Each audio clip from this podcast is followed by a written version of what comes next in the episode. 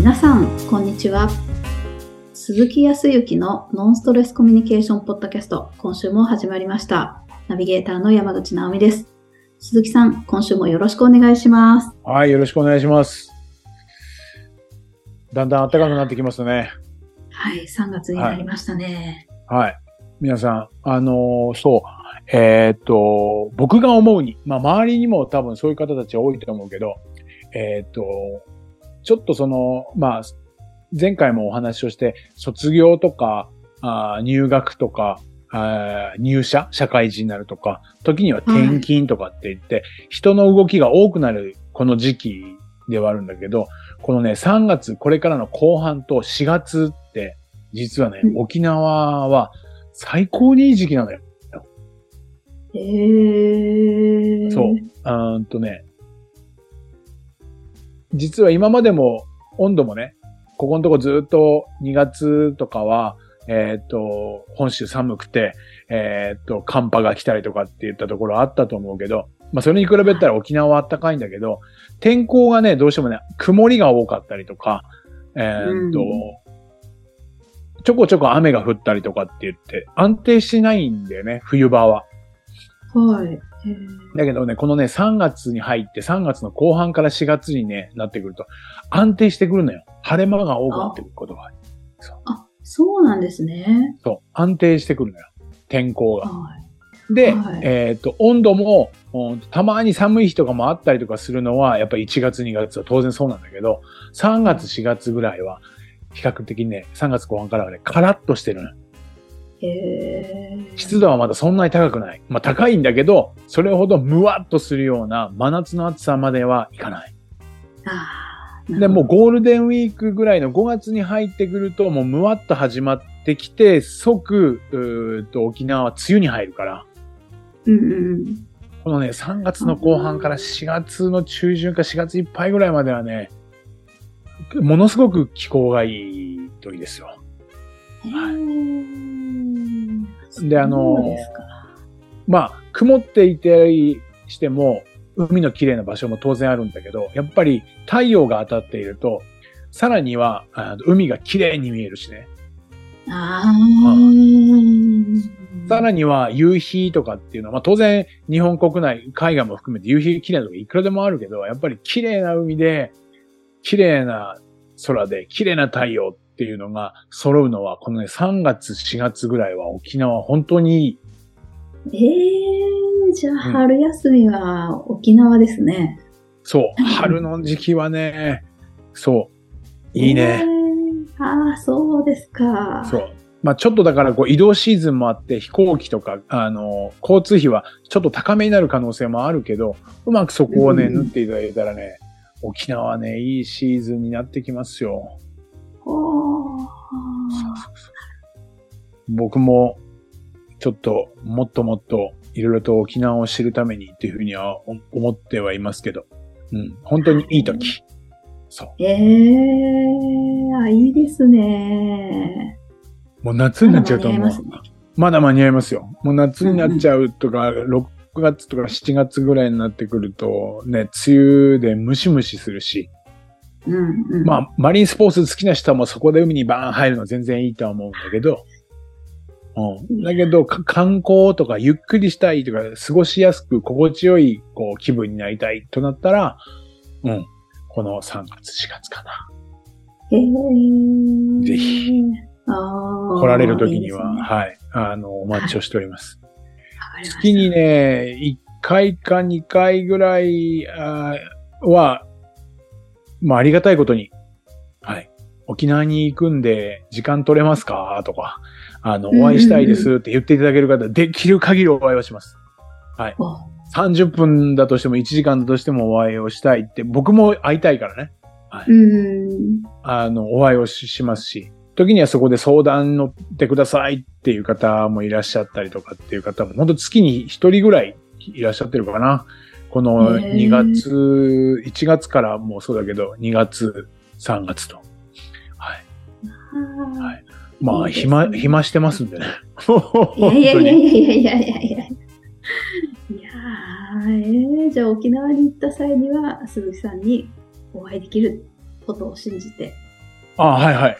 うん結構ね、今も、おこう3月、4月にも、おとすでにお一人、はい。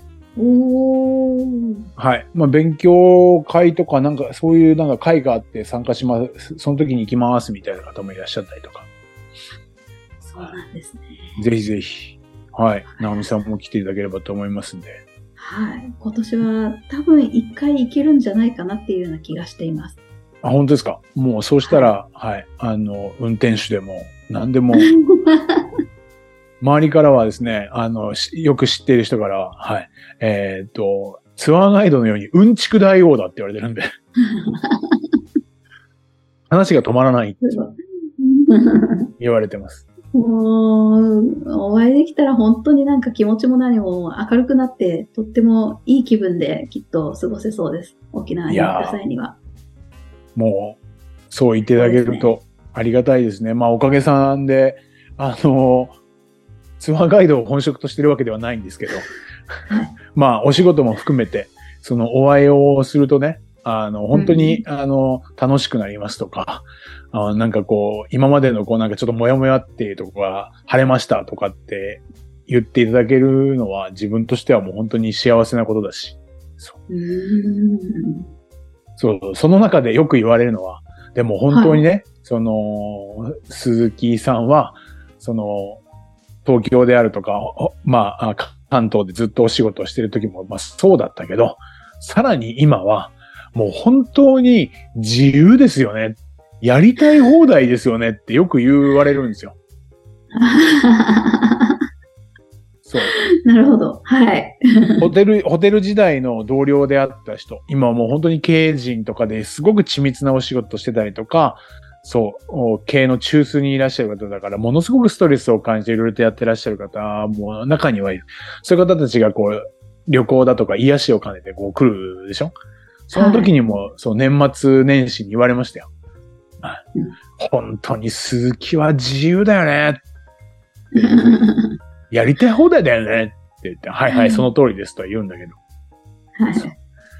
まあ、周りから見たら自由で、まあ、本当に自由よ。自由にさせてもらってるんですけど、その中でなんかこう、いろいろと、こうやって生活ができたりとか、うん。食べたいものを食べられたりとかね、行きたいところに行ったりとか、したいことをしたいっていうことは、もう本当に幸せで、周りにいる人に感謝なんだけど、はい。自由っていうと、直美さん、どういうようなイメージをする？自由自分にとっての自由でもいいけど、自由ってどういうようなイメージがある？えーなんか縛られるものがなくって、うん。うん、NG がないみたいな、なんか、あの、あり。ふ、本当は、よく、本当はというか、一般的になんか、これしなきゃとか、う。うんん制限がかけられてたりとかする生活なのに、うん。対して鈴木さんは、こう、そういう制限なく、なんか、制限に縛られずに過ごされてるみたいなこととかが自由ですかね。自分にとってもそうですね。きっと、そう、制限がなくって、自分でジャッジできるみたいなことが自由かなって思います。うん。うん。なるほど。そうですよね。まあ今、はい二つの要素があったような気がするけど、まあよくあるのは、僕も若い頃っていうか、まあ今もそういうところは、まあ、ないわけではないけど、自由っていう言葉だと、大体、まあさっきも僕の同僚、元同僚が言ってたけど、好き勝手に何でもできるみたいなことが自由であるとか、直美さんが言った、えっ、と、束縛されるとか、何か拘束みたいな、そういったものを受けないとか、うん。結局何やっても問題なしみたいな。ああ、はい。あの、決して私犯罪を犯すような悪いこととか不誠実なことは一切してませんけども、まあ時にはそういうものまでも何か含まれちゃうぐらいなことが、大体そういうイメージで日本人の方って使っているような気がするんだよね。はい。うんうん。そもそも、あの、自由って、えっ、と、なんか、そうだな。えーい意味で言うと、フリ、フリーダムとか、フリーとかそうで、すね。はい。そういうところ。はい。で、うんと、この自由って、誰が作ったか知ってる？この言葉。由来からするとえーほら、またなんかちょっと自慢だね。自慢だけどさ。えー、由来と、なんかどっか外国から来たんですかね？いや、中国の方とか自由ってわかんないですけど。あ漢字ですそもんね。もそもは英単語のフリーを日本語にしたのが自由なんだって。あ、そうですか。そう。その日本語訳をした人っていうのは誰かって言ったら、福沢諭吉が自由っていう風にしたらしえー。と聞いている。僕は知っているじゃなくて聞いている。はい。ああ、そうなんですね。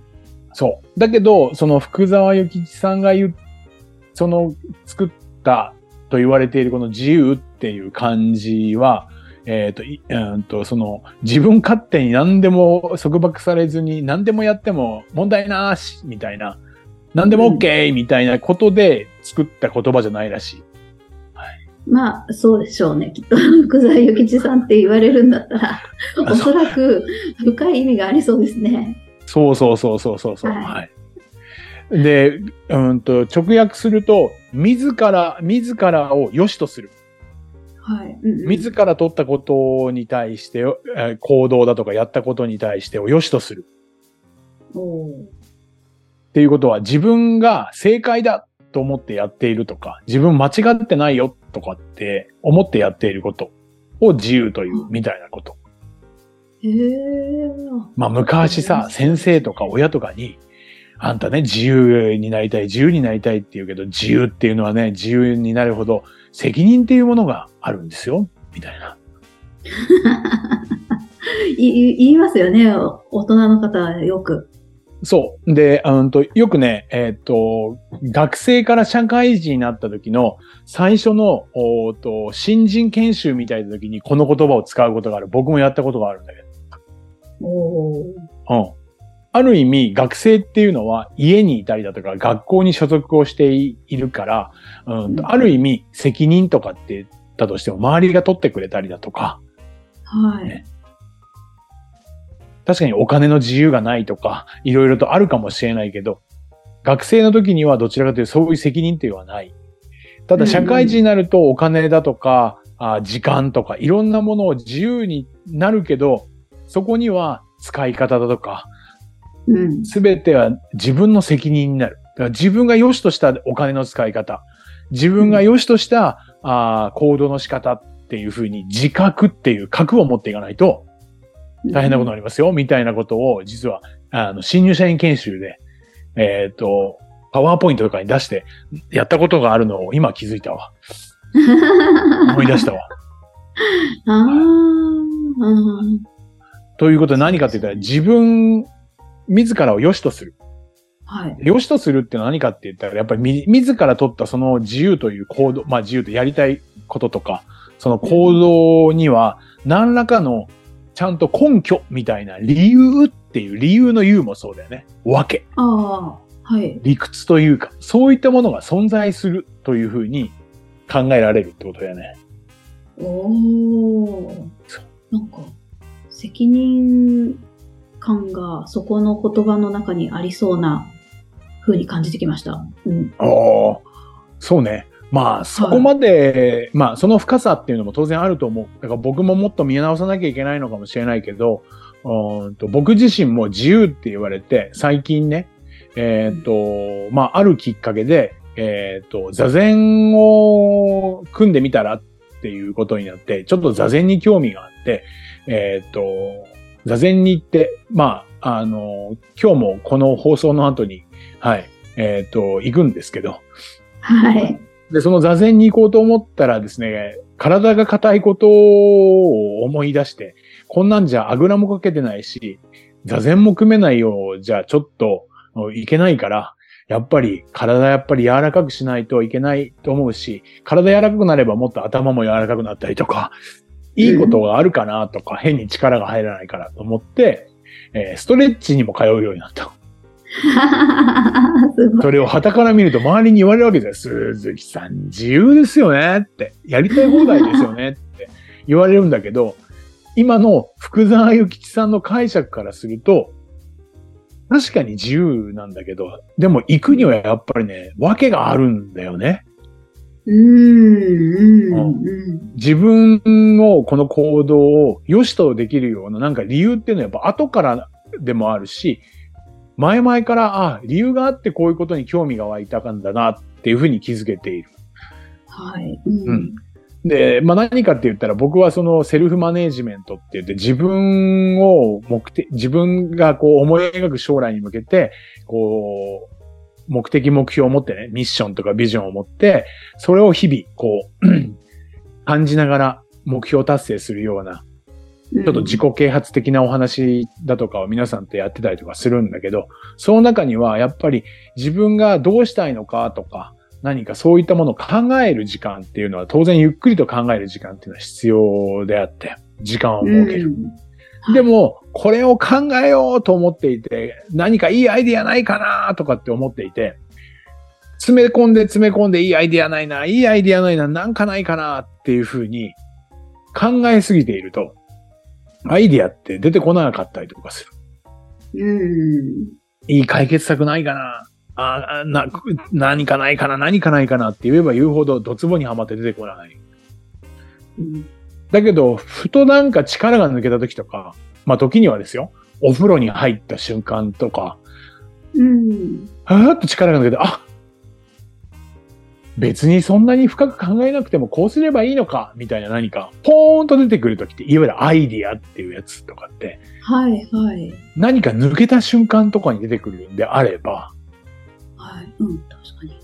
僕もどちらかというと朝起きた時に前日ずっとちょっと考えてたことに答えが出なかったんだけど、まあ、いいやーと思って少し置いといて寝て朝起きたら、あ、やっぱりやるのやめたとか、逆に、あ、これからやってみようとかってそういうようなヒント、アイディアが出てくるって、ちょっとした空間とかあ何も考えないような時間を作ったりとかすると出てくるから、それには座禅って